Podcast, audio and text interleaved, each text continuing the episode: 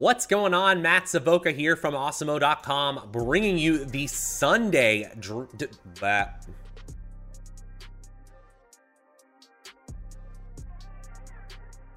What's going on? Matt Savoca here from Awesemo.com, bringing you the divisional round Sunday slate DraftKings contenders video. An excellent two-game slate here for Sunday. First, it's the Tampa Bay Buccaneers hosting the Los Angeles Rams. The Rams handled them handily the first time these two teams met, but still, the Buccaneers are favored in the rematch, and that's kind of the same story in the highest total game of the whole four-game slate this weekend. The Buffalo Bills versus the Kansas City Chiefs.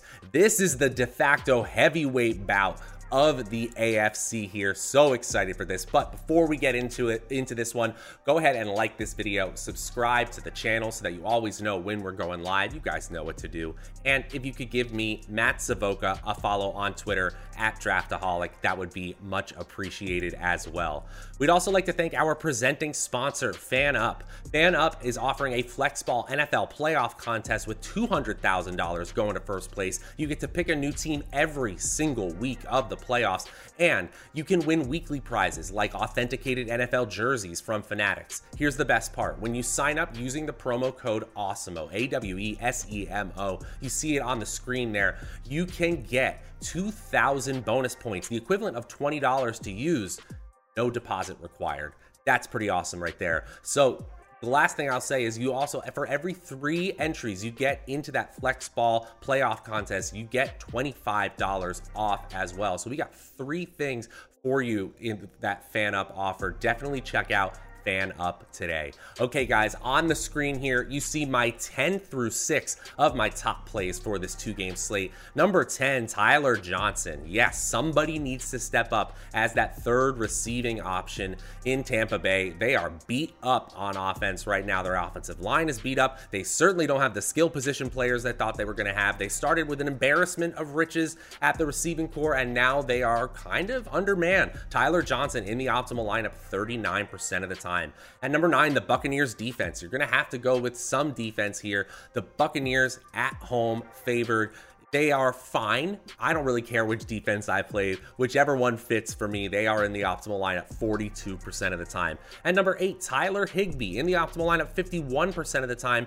He is your budget option at tight end in this two-game slate, this 4-team slate. You don't really have a lot of sort of secondary options. You got big-name options like Gronkowski and Travis Kelce, but then you got to move way, way down to players like Dawson Knox, who have a ton of variability in their projection. Tyler Higbee is kind of that middle ground that I really like. That's why he's in the optimal lineup, nearly a coin flips chance at 51%. Then at number 7, the new bell cow in Buffalo, Devin Singletary, in the optimal lineup 54%. You know that offense still leans on Josh Allen in the passing game, but Devin Singletary is getting enough usage, and that team may very well pull off the upset. He should get the volume. He's in the optimal lineup 54% of the time. And then Tyreek Hill, a 59% chance of being in the optimal lineup, does not get you into the top 5 this week, but still an 18.7 median fantasy point projection and a 27% chance of scoring 30 fantasy points. It's median and ceiling versus salary for Tyreek Hill. He is the Chiefs player we're kind of preferring. Not to say that Travis Kelce is a bad play by any stretch. We just like Hill in tournaments because his ceiling is that much higher. The heel seems fine, and he even almost scored more fantasy points. He had plays called back last week that would have helped him have huge scores in the wild card round. I think he makes for it up for it in the divisional round, even against a tough Buffalo defense. He's the number 6 player, not quite cracking the top 5. Who does? Let's watch and find out. At number 5, Bills wide receiver Stefon Diggs. And I would say that Stefon Diggs against the Kansas City secondary does have an easier matchup on paper than Tyreek Hill versus the Buffalo secondary. So I get it here. And when the salaries aren't the same, now Stefon Diggs is starting to look really, really interesting because the median projection is pretty similar to Hill at 18.4, and the ceiling projection, a 20% chance of scoring 30 fantasy points. That's pretty similar to Hill. So I understand, you got to pick one player. You got to get one of these high ceiling premium salary options, especially at the wide receiver. That's just the way that this slate breaks down. But Diggs could easily be that have-to-have-it score here in this two-game slate.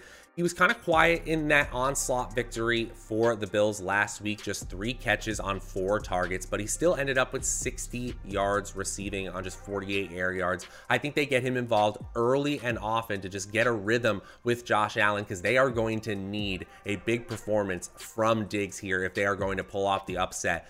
Diggs is in the optimal lineup 58.8% of the time. At number 4, it's running back Cam Akers, and it was thrilling to see him get a bulk of the carries for the Rams. And Sonny Michel absolutely still mixed in, but 17 carries, 2 targets, a big 40-yard catch that helped him to 95 total yards in his first real game where he played over 20% of snaps. It was great to see him get a little bit of run in the regular season, but they were clearly holding him out for that wild card round and the rest of this playoff run. And so Cam Akers is a salary tier that you don't absolutely have to get to when you're building lineups at the running back position on DraftKings. On FanDuel, it's a little more non-negotiable. You're gonna need him or somebody like him as a value piece, but still on DraftKings, the median projection of 14 fantasy points and an outside chance of scoring 30 fantasy points is enough to make him super appealing as that value piece, so you can get him paired with these other high salary options that you definitely wanna play. The Rams are the #1 team among all playoff teams and PFF's team offensive grades, and Tampa Bay is just 6th among all playoff team defenses in defensive grades via PFF. In schedule adjusted fantasy points allowed, they're much less bullish on the Tampa Bay defense. They show them as the 2nd worst defense of any team left in the playoffs here, and so Cam Akers may quietly have a better shot at a ceiling game than people realize here. Tampa Bay finished 21st in yards allowed per carry, not the same juggernaut that we're used to. Akers is in the optimal lineup 62% of the time. At number 3, Rob Gronkowski, and this is going to be such a pass-happy game environment. The Rams and the Buccaneers are the #1 and #2 teams in game script adjusted pass rate in our advanced stats tool on Awesemo.com. So when the game script is neutral or near neutral, these teams prefer to pass, and Tampa Bay was #1 in the NFL in pass plays per game this season. And Gronk had a resurgent year. Credit to him. #2 in total deep targets, #11 in total targets overall, #4 in yards after the catch, #7 in touchdowns, #3 in fantasy points per game. And as we sometimes see veteran players, especially in their early or mid-30s, start to fall off in usage at the end of the season. Not the case for Gronkowski. 26 targets in his last 3 games played here. He caught 5 of 6 targets last week for just 31 yards, but the usage will absolutely be there. I don't think he's going to see a whole lot of Jalen Ramsey. I mean, he might a little bit, maybe in the red zone or something like that, but Rob Gronkowski is going to be relied upon if Tampa Bay wants to hold up their end of the bargain and win this game like Vegas suggests that they will. I think there is a 10-target ceiling in there for Gronkowski and absolutely a 5-target floor. He's scoring 30 fantasy points 20% of the time, and he's in the optimal lineup 65% of the time.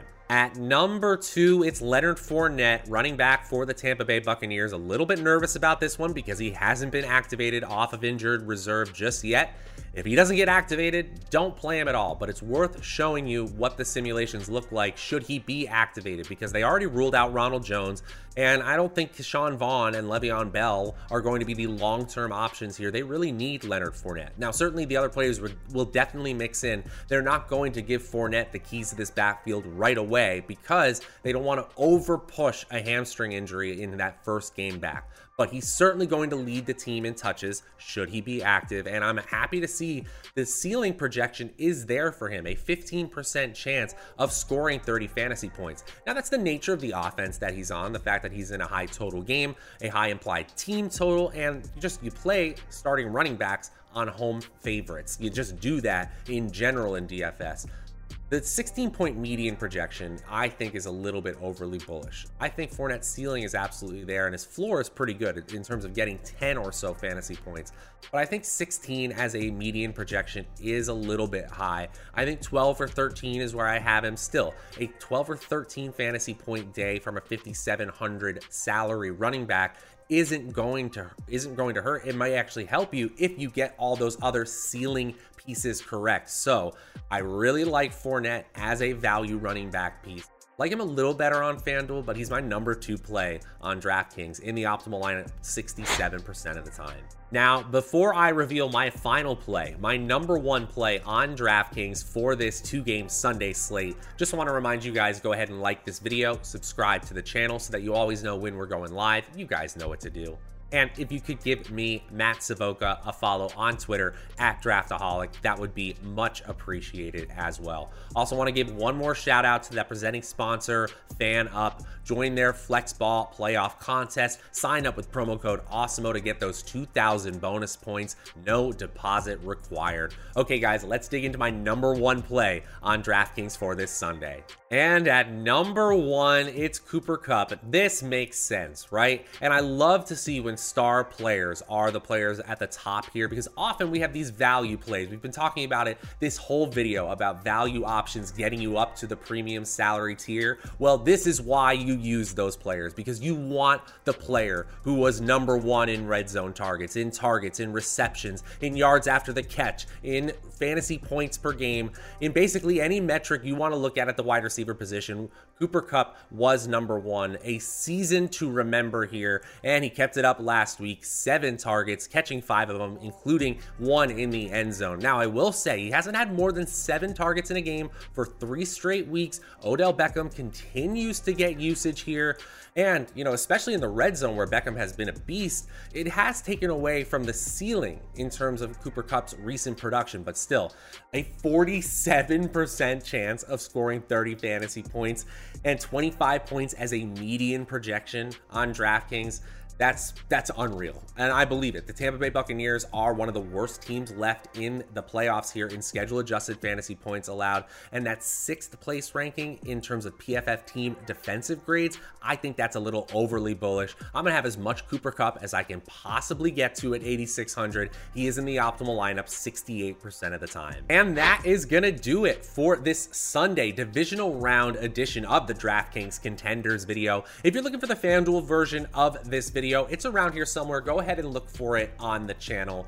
We will be back for the Sunday Night Football Contenders video, and of course for all your conference championship needs, both on Awesemo.com and on the YouTube channel. So make sure to stick it right here. Hit that notification bell so you always know about our upcoming videos. Until then, I'm Matt Savoca from Awesemo.com.